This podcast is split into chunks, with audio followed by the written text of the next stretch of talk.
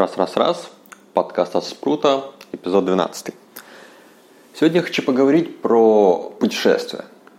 Ну, это мой личный подкаст, и меня часто спрашивают о том, когда я в следующий раз поеду куда-то путешествовать, а, что, ну, такие бытовые вопросы, типа, какая страна больше всего понравилась и так далее.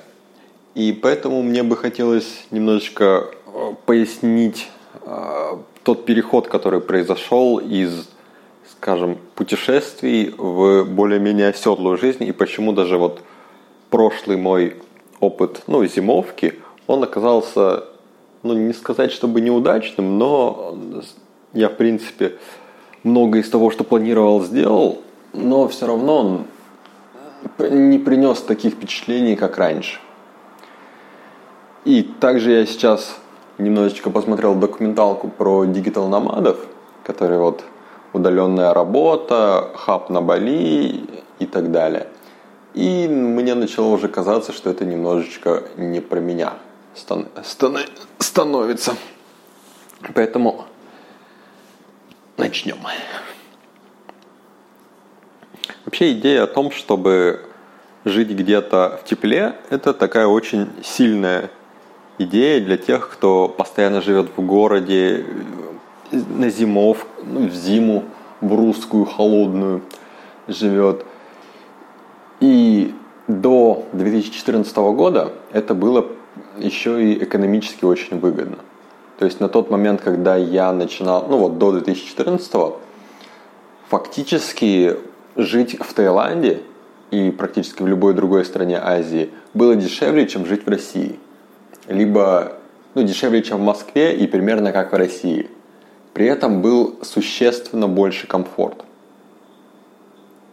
Это такие вещи, как качество жилья, удобство еды, удобство, разные бытовые мелочи.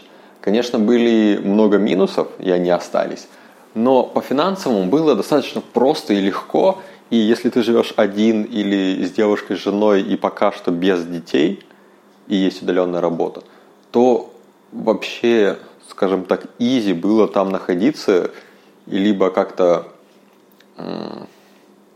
зиму, э, зиму жить, на лето приезжать, и при этом все было нормально.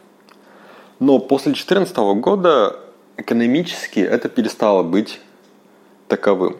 То есть сейчас жить в Азии дороже, либо дороже, чем даже жить в Москве, либо практически как в Москве. То есть с ценой жизни в провинции уже вообще даже не сравнится. То есть здесь на эти деньги можно жить гораздо лучше, чем там. И остается плюсы только в виде более хорошей погоды, климата и наличия моря.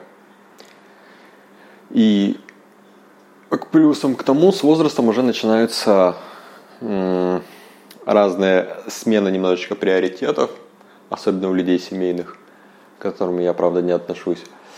И Поэтому тренд пошел, на мой взгляд, на спад. Именно из-за того, что это перестало быть дауншифтингом. Это уже стало примерно более таки... Это стало тем, что нужно тратить больше денег на жить в тропиках, а не как раньше. Дауншифтинг остался для тех, кто живет в США или в Европе. Для них все осталось по-прежнему. То есть даже для них еще сильнее, потому что если, ну, если говорить про центральные страны, типа Германии, Великобритании и так далее, то есть из какого-нибудь Лондона можно запросто в 5 раз, в 5-10 раз дешевле жить в Таиланде, ну ладно, в 5, в 5 раз дешевле жить в Таиланде, чем в Лондоне, например. И для тех, у кого остается удаленная работа, они сохраняют свой комфортный уровень и при этом получают возможность также накапливать деньги. И также, кроме того, что это теперь уже не дауншифтинг, э, вообще мировое диджитал-номадство такое, оно больше про удаленную работу.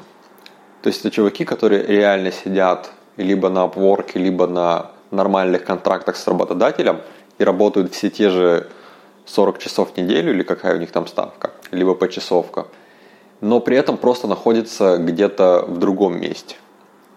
И среди стартапов это, кстати, распространенно, потому что в какой-нибудь силиконовой долине приходится платить какие-то бешеные деньги программистам, и эти сами программисты тоже приходится тратить бешеные деньги на проживание э, в том районе. И для многих сокращение издержек и за возможность работать удаленно это очень лакомый кусок, несмотря на то, что большие компании к этому все-таки плохо относятся. Но такие, как, например, WordPress, который org, который автоматик, они вполне себя нанимают удаленных работников, так же, ну, многие стартапы. И то есть это совсем не про свои проекты.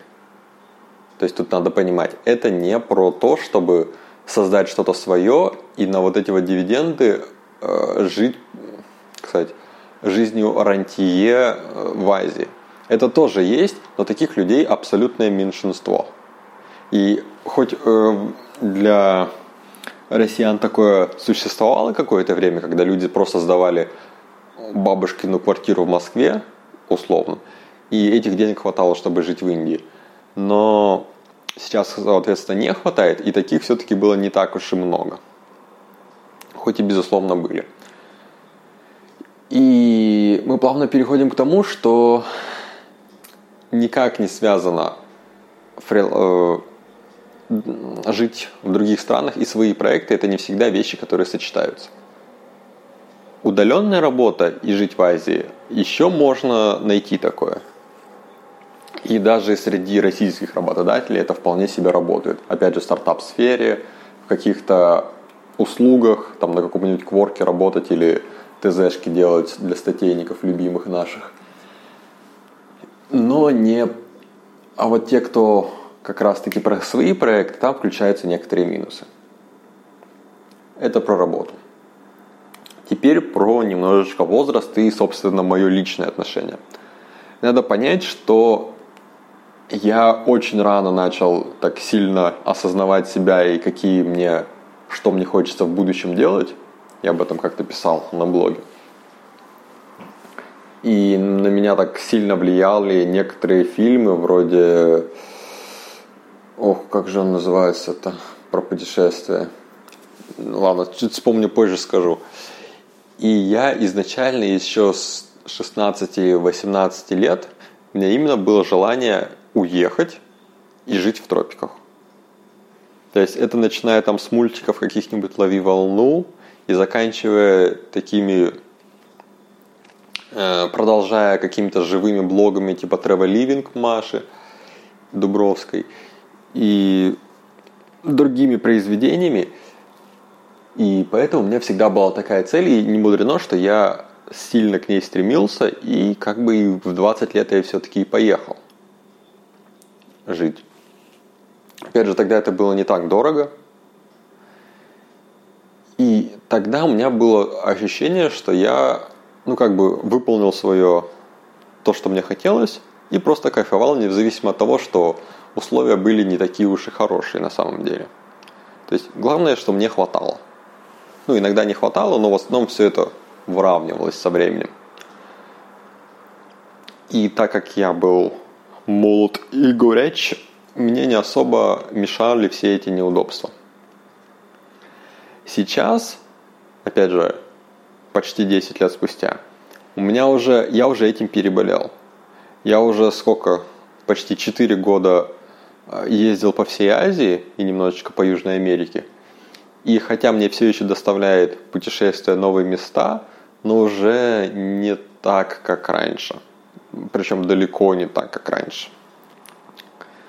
И те люди, которые, например, э, жили по стандартной схеме, то есть закончили школу, поступили в универ, отучились 5 лет, там два года где-то три поработали, нашли нормальную работу, там пять лет сидели в офисе, работали, и им сейчас 30, и они понимают, что как бы уже чуть ли не пол жизни прошло, они ничего не видели, кроме каких-то офисов этих и сидения за столом. И там двух поездок в какую-нибудь Турцию или Египет по путевке – и для них, э, им реально бьет в голову, что как бы пора все это заканчивать, и надо попробовать пожить, скажем, для себя. при этом уже имея какие-то ресурсы, какие-то, э, зная, что их ждет. И, кстати говоря, таких из Европы и Америки как раз-таки таких большинство было, когда я путешествовал. То есть, когда мне было 20, я в основном тусовался с теми, кому там 25-30, а иногда и 40. Потому что только к тому времени они в основном дозревали до того, особенно, кстати, русских. То есть, чтобы в 20 лет поехать путешествовать, надо быть каким-то достаточно неординарным. Либо сильно-сильно,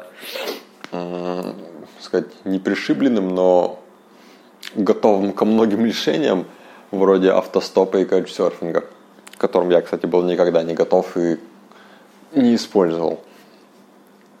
Но э, и сейчас, и вот в таком возрасте, когда после такого офисного рабства ездить, это, опять же, эйфория проявляется, когда ты едешь такое. Для части людей. Для части людей нет. Часть людей, которая не, не сидела в офисе, а, скажем, двигалась какой-то своей собственной мечте, ну, как бы есть люди, которые идут учиться не потому, что надо, а потому, что они хотят стать там врачами, физиками, конструкторами, архитекторами, кем угодно. И для них, соответственно, и сами идеи дауншифтинга и зимовки в южных странах кажутся какими-то дикими. То есть, как бы зачем променивать весь тот комфорт, который они здесь наработали, на какую-то жизнь очень такую бесшабашную. И поэтому для них это да, кажется таким не вариантом. И поэтому же иногда они считают то, что, ну, как бы они хотели жить в Азии или в другой стране с учетом их текущего комфорта, получают какие-то космические суммы, типа там десятки тысяч долларов в месяц, и понимают, что такое они не потянуты, не едут.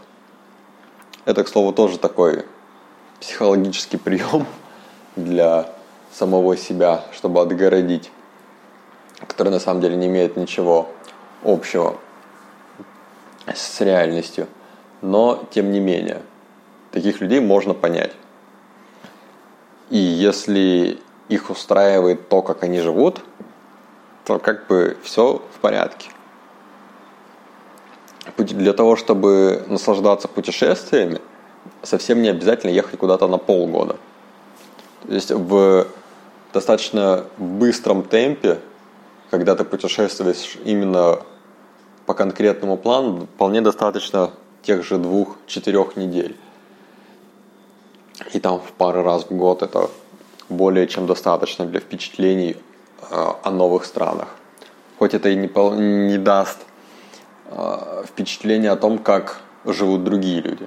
То, зачем, собственно, как я еще часто оправдывал путешествие, то, что когда живешь долго в какой-то стране или просто вообще в, другой, в других странах, ты начинаешь гораздо больше понимать людей, которые там живут.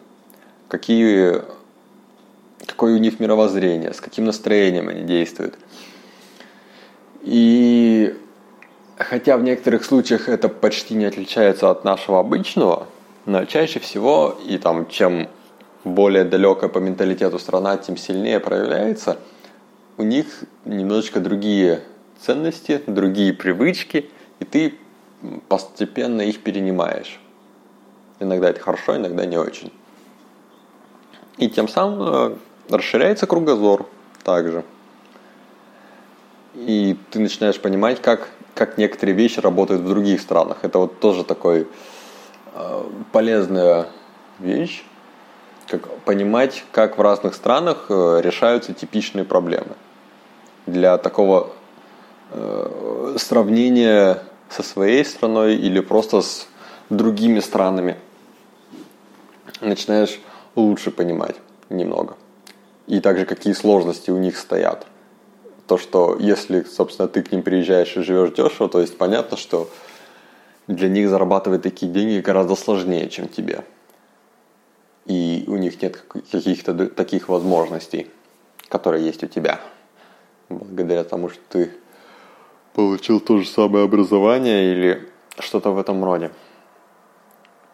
Но я немножечко углубился не туда. Вернемся к дауншифтингу. Вообще, можно ли развивать свои проекты, живя где-то в Азии? Ну, думаю, да. То есть, по умолчанию, человек, который занимается своими проектами или фрилансом, он уже достаточно дисциплинирован, чтобы работать независимо от того, что, какое у него настроение, либо нарастив достаточно капитала, чтобы даже если он на несколько недель или месяцев не будет работать, это никак сильно не отразится на его бизнесе и заработке. Это да.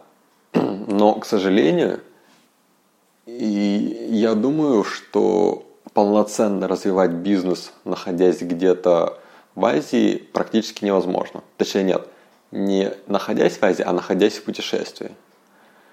Потому что когда ты постоянно, ну, например, раз в неделю меняешь место, раз в месяц там переезжаешь в другую страну, в таком темпе невозможно заниматься чем-то продуктивным достаточно долгое время.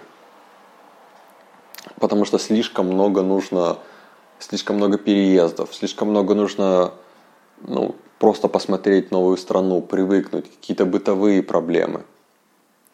Это уходит очень много времени, и, собственно, даже на работу вдумчивую остается мало времени. Можно писать там travel отчеты, можно контролировать работников, можно какие-то такие вещи делать не особо сложные. Но вот такая прям созидательная, продолжительная деятельность, как, например, в программировании или в проработке каких-то сложных структур в бизнесе, такого не будет при быстрых путешествиях, в таком бэкпекерстве, скажем. Если же мы говорим про э, вещи типа зимовок, то тут мы ударяемся в такие сложности. Во-первых, чтобы жить долго, нужно заморачиваться сильно по визам, которые постоянно закручивают гайки – это прям боль вообще всех дауншифтеров. Хоть это и возможно решать, но все равно.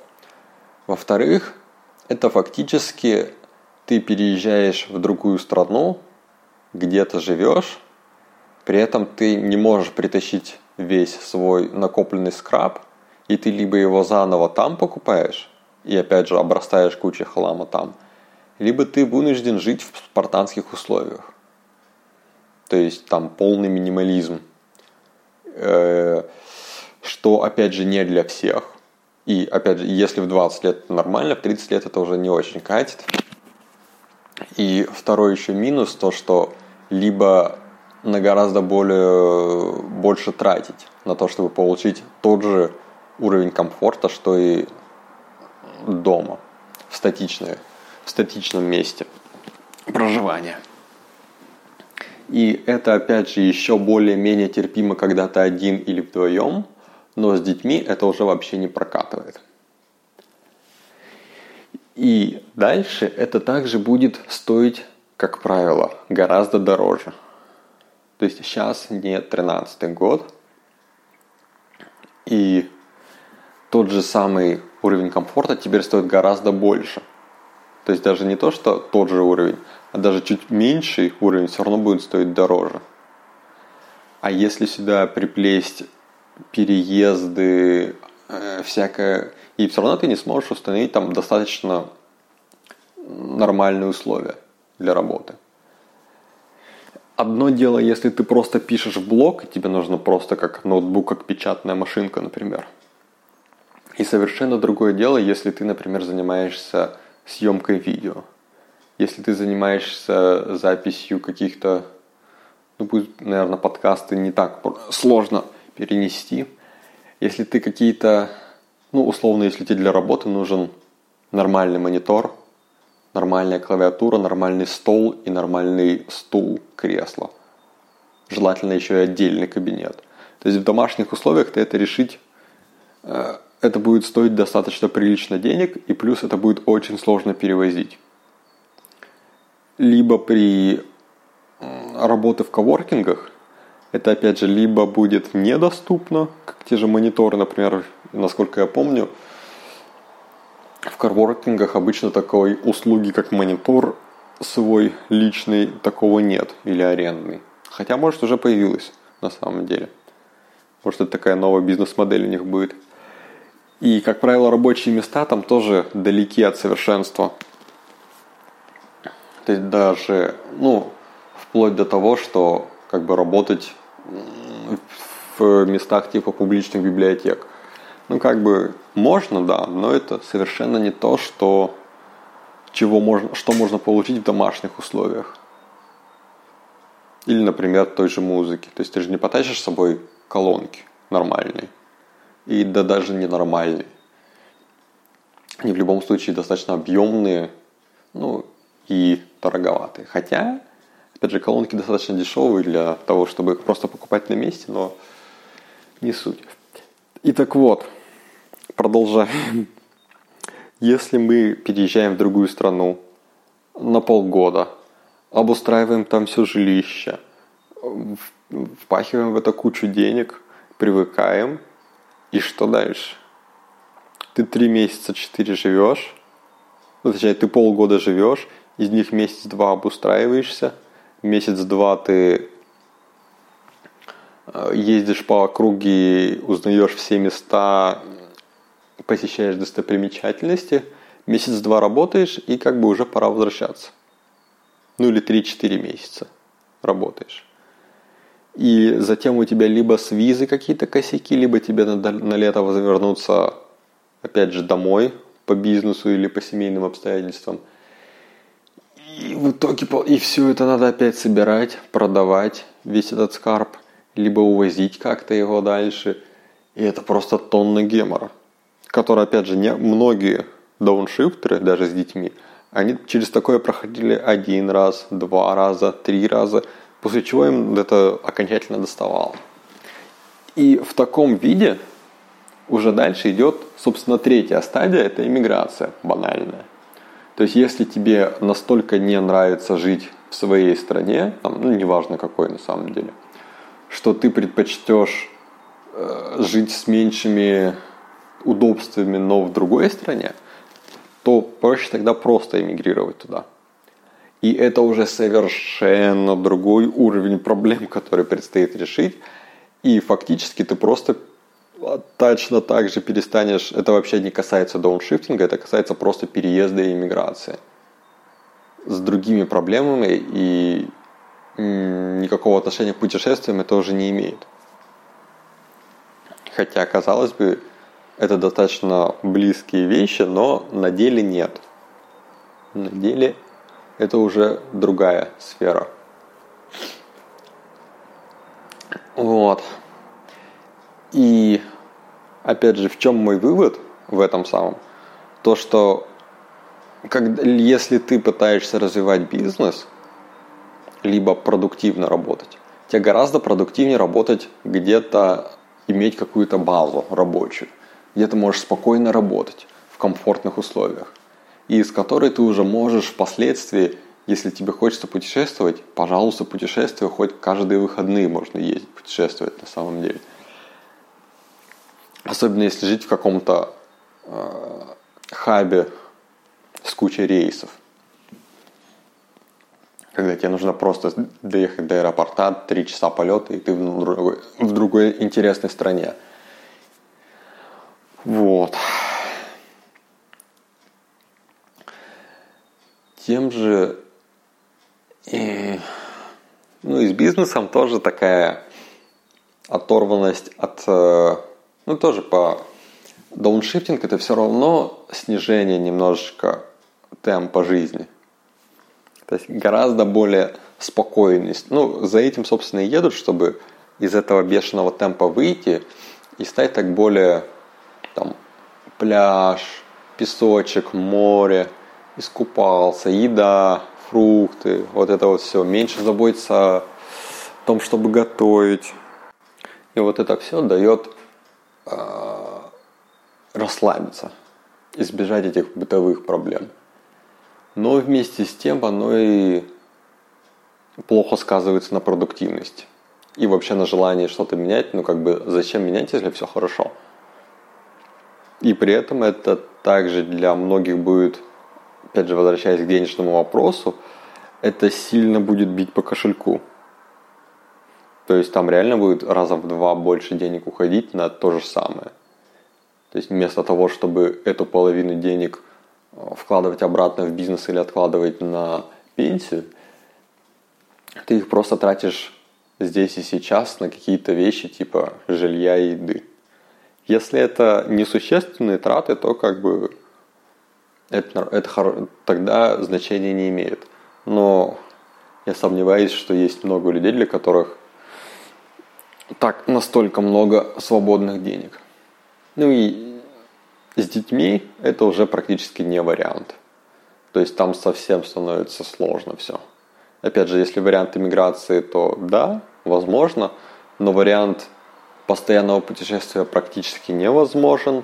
Вариант зимовок возможен, но в очень ограниченном виде, и это увеличивает количество вещей, наверное, в 3-5 раз, не меньше. И переезды становятся еще более сложными, еще более нервными. Поэтому не мудрено, что когда люди заводят семьи, точнее детей, то на дауншифтинге можно уже ставить большой крест. Путешествия – да, дауншифтинг и нет. Вот так.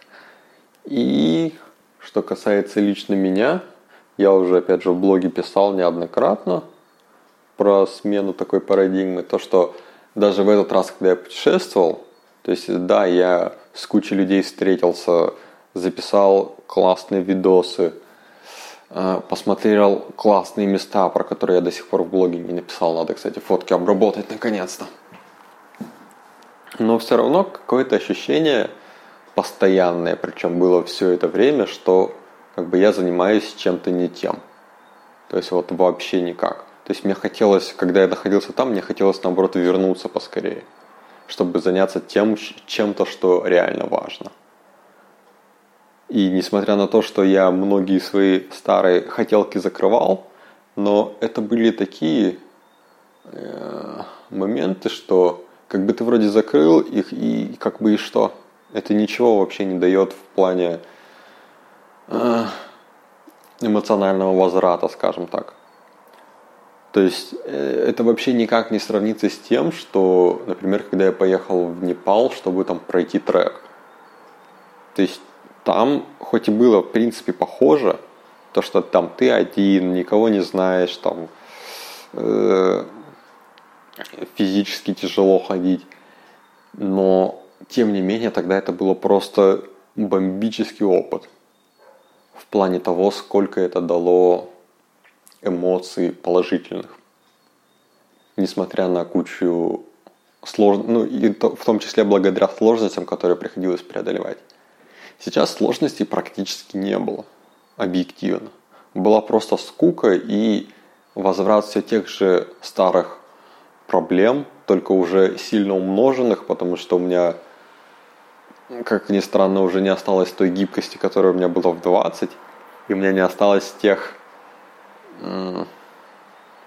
денег стало слишком много, чтобы совсем в, в бэкпикерских рудах общаться. Ну и к тому же у них тоже свои своеобразные интересы. Тут тоже немножко лицемерно, наверное. Я, в принципе, мне, я и в 20 был, в принципе, не таким уж тупым. Но мне все равно было, мне было интересно общаться с другими людьми, узнавать истории, практиковать язык и так далее. мне уже не столь было важно, чем там человек занимается по жизни вообще. Сейчас мне уже я уже этих столько историй переслушал, что мне не нас... интересно только достаточно небольшое количество людей в этом плане. А бэкпекеры, как правило, там в 90% случаев это там очень однотипная история. Язык мне практиковать не нужно. Не, не потому, что я там идеально разговариваю, просто дальше уже как-то смысла нет. И когда ты начинаешь смотреть на то, кто из себя представляют все эти люди, ну, которые собирают там в хостелах живут, например, ты начинаешь уже понимать разницу. Хотя в этот раз частенько было наоборот, то что там я, мне там 28, а живу там всякие там 20-22 года. Но при этом я уже чувствовал себя как старпер какой-то.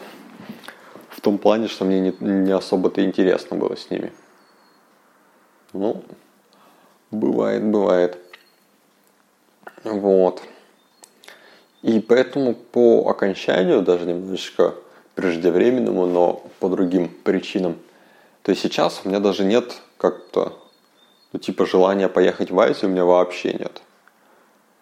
Желание просто путешествовать, ну тоже из варианта типа, а зачем? Ну, поеду я в новую страну, пусть даже интересную, посмотрю новый город, познакомлюсь с новыми людьми там, как бы, а что это изменит? Абсолютно ничего. То, что у меня сейчас стоит в приоритетах, которые вещи, которые я хочу в себе развить, изменить, улучшить, они вообще не имеют никакого отношения к путешествиям. И, собственно, зачем тогда тратить деньги и время и собственный комфорт на то, что особо-то и не нужно? Хотя, ну, я думаю, что впоследствии я буду просто также путешествовать, но реже и обязательно, чтобы там с какими-то людьми сразу стыковаться, либо с кем-то ехать.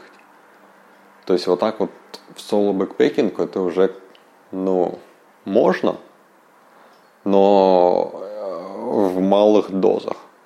То есть там съездить на недельку-две в год, и как бы этого уже будет достаточно чтобы не слишком упарываться.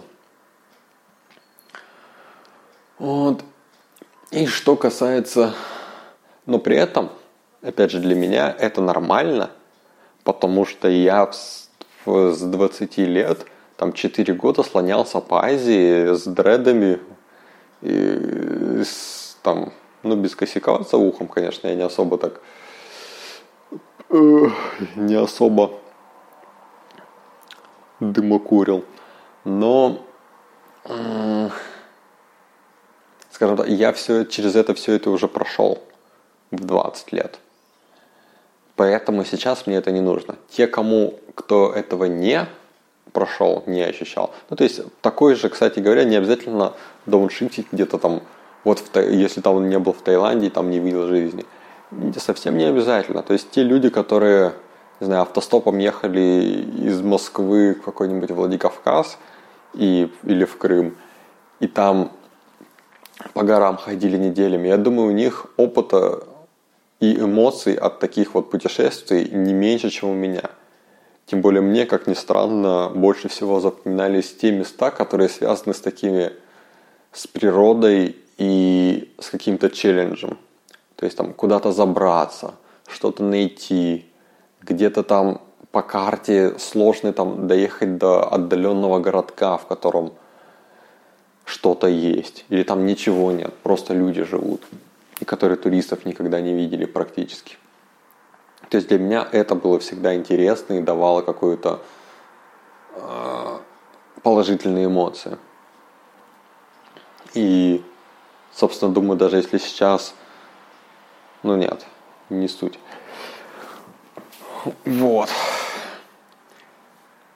Теперь, ну, чтобы хоть какую-то пользу дать людям, которые это слушают, если вам лет так до 20, хотя я сомневаюсь, что такие люди слушают, я вам крайне рекомендую попробовать бэкпекинг.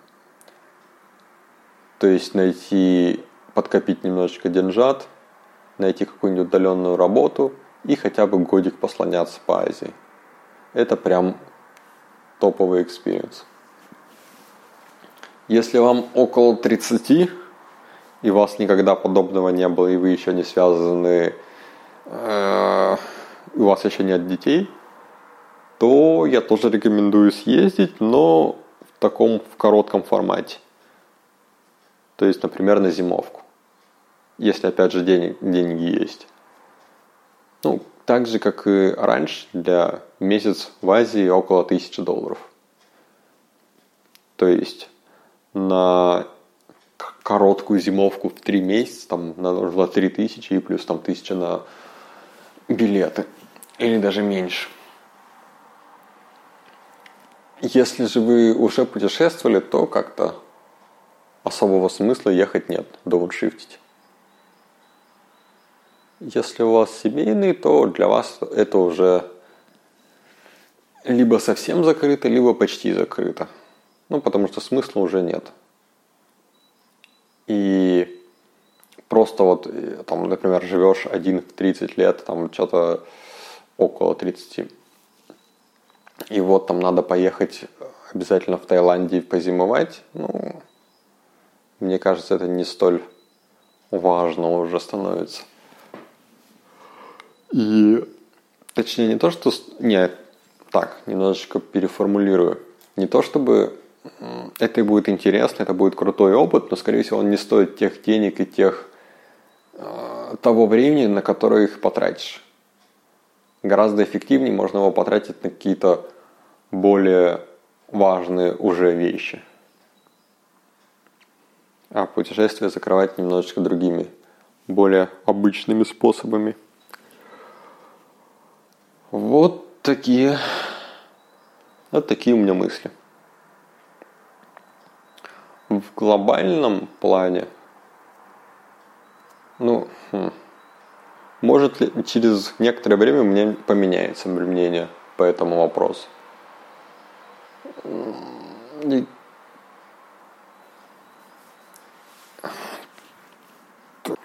А, и чуть не забыл. То, что я все про молодых, да про молодых. А для дауншифтинга и бэкпекерства как-то понятие возраста достаточно размытое. То есть можно как и в 20 лет отлично проводить время, так и в 40 лет отлично проводить время, и в 50. Ну и, разумеется, и в 30 тоже. Все зависит просто только от того, с каким состоянием ума ты к этому подходишь, насколько тебе это лично близко.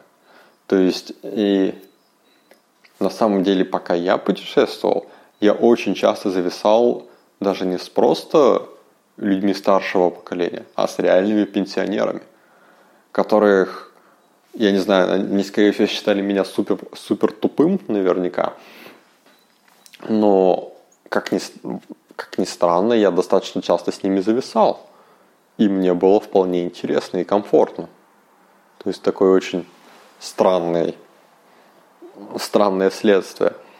И поэтому э, для такого старшего поколения, которое, опять же, вряд ли меня слушает, но просто на всякий случай, то, что если тебе 50 лет, у тебя выросли дети, ты построил свой бизнес, и тебе уже как-то, не знаю, не хочется делать крупный бизнес и дальше расти, то как бы, блин, рюкзак за спину, Харлей,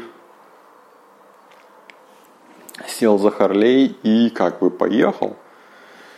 И таких достаточно также ну, часто встречается. Правда, конечно, в специфичных местах вроде Паттайи, но и в других местах тоже. И те, которые прям активно путешествуют, в том числе там, с женой, в том плане, что именно вот как я до этого говорил, забираться в какие-то очень далекие места, которые интересны чисто с такой этнографической точки зрения. То есть обычный массовый турист туда не поедет, а бэкпекеры всех возрастов, они почему-то туда едут. И вот такие места, они на самом деле, мне кажется, самые-самые крутые, которые стоит посещать. Если в каких-то там туристических анклавах э, ты можешь даже не понять, там ты в Турции находишься или во Вьетнаме, вообще никакой разницы нет.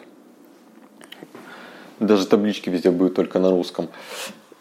Но если ты поедешь в какие-то такие места, которые сильно-сильно за ареалом обитания туристов, обычных, то там уже находятся хорошие места и хорошая компания. И вот там уже, кстати, такого ощущения, что какие-то там слишком обычные или там слишком тупые люди, такого нет практически. Хотя и попадаются, конечно. И опять же, вполне возможно, у меня есть такой альтернативный план, что в будущем я к этому вернусь именно с такой точки зрения. То есть, когда я все эти свои комплексы переборю и киштальты закрою, то, возможно, я обратно вернусь к бэкпекингу как просто э, бессистемному времяпровождению со здоровым, там, чтобы в старческий маразм не впадать, э, а наоборот постоянно знакомиться с новыми людьми и, э, и видеть новые места, страны и учиться чему-то новому. Это тоже очень важно. Но это, опять же, это бэкпекинг. Это не дауншифтинг.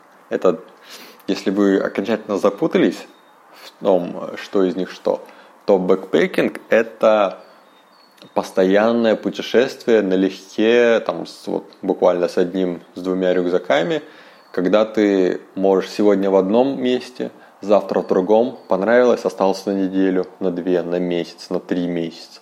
Такое тоже бывает. Не понравилось, в тот же день сел на автобус, уехал в третье место. Или там сел на байк, уехал дальше.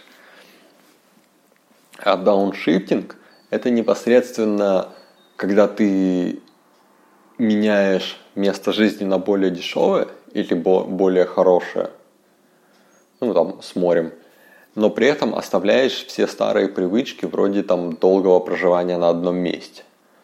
То есть ты не живешь в хостелах или в отелях по три дня, а ты приезжаешь и арендуешь кондо на полгода или на три месяца. Ну и в отелях тоже можно месяц жить, как бы никто не запрещает. Даже можно ценник выбивать получше. И вот это немножечко разные пути на самом деле. И как я уже говорил, если у тебя серьезные какие-то Э, желание саморазвития и бизнеса, то в формате бэкпекинга их осуществлять невозможно. Кроме совсем, может, таких диких вещей, типа э, съемки всяких там путешествий и прочего. При дауншифтинге в какой-то мере возможно, но с большими сложностями и условиями, условностями. Вот. Вроде бы все. Если что, пишите в комментариях, что еще про путешествия можно рассказать или что вы не до конца поняли. И до следующего подкаста.